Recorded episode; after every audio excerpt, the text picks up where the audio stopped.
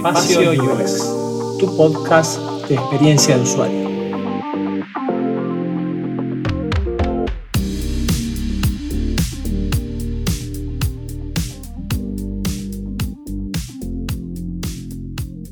Hola, soy Charlie Soberas y esto es Espacio UX.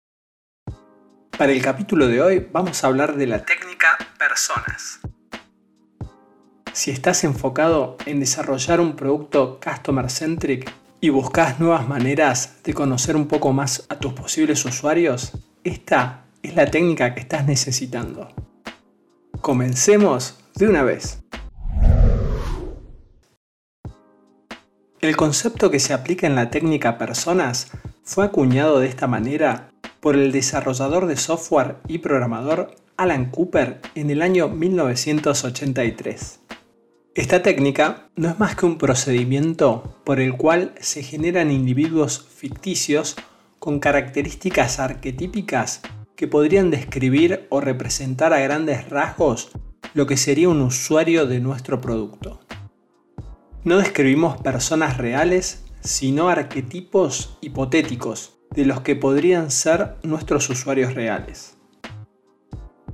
Esta técnica la aplicaremos tras haber realizado previamente un estudio exhaustivo de los grupos de personas que hacen uso de nuestros productos para tener referencias sólidas a la hora de confeccionar estos arquetipos.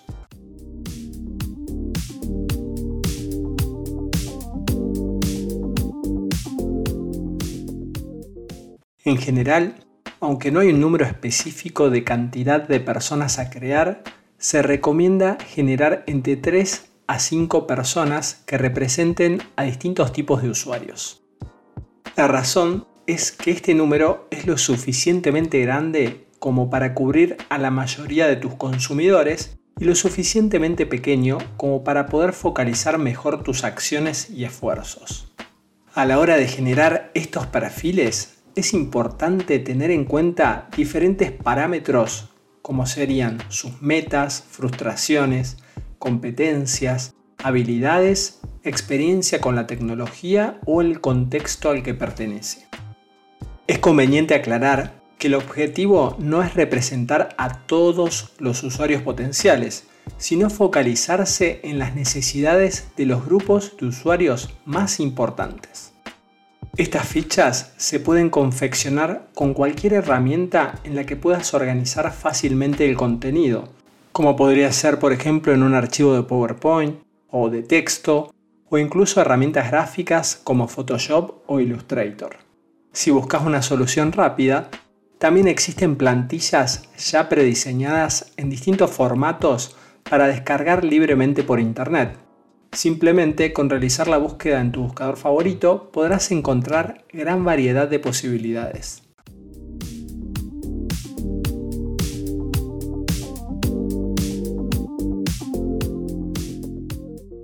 Datos y características que necesitamos definir para nuestro user persona vamos a tener varias categorías o dimensiones en las que agruparemos las características ficticias de nuestros arquetipos ideados. Primera categoría, datos personales. Aquí pondremos información como cuál es la edad de la persona, si es hombre o mujer, qué educación ha recibido, en qué zona geográfica vive, si está casado, tiene hijos, cuántos hijos tiene, etc. Segunda categoría, perfil profesional. Aquí detallaremos en qué campos tiene experiencia, cuántos años de experiencia tiene o dónde trabaja. Categoría 3, intereses personales.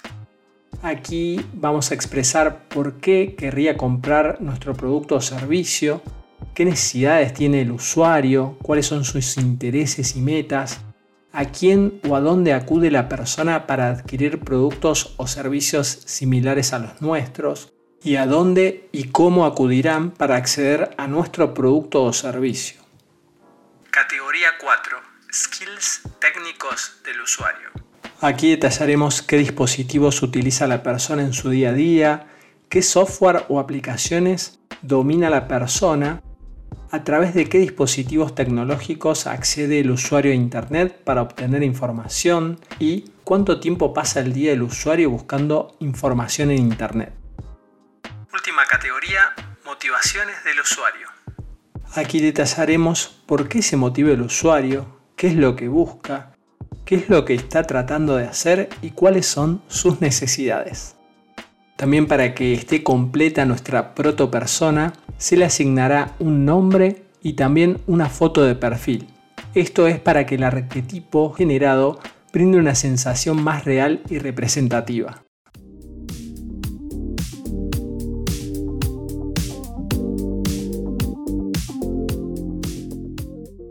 Estos perfiles que hemos creado con la técnica personas nos servirán durante todo el proceso de desarrollo de nuestro producto para alinear al equipo según nuestro público objetivo e iniciará debates para acordar propuestas de valor que satisfagan las necesidades y objetivos de nuestro target. Este tipo de técnicas aumentarán la probabilidad de que el punto de vista del cliente tenga mayor prominencia en las decisiones estratégicas.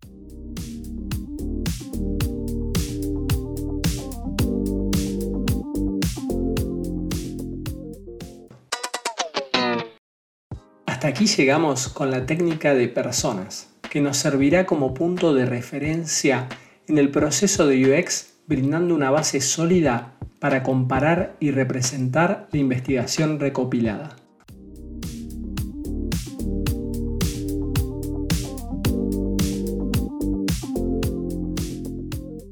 Así finalizamos este séptimo episodio de Espacio UX. Muchas gracias por escuchar y será hasta la próxima. Chao.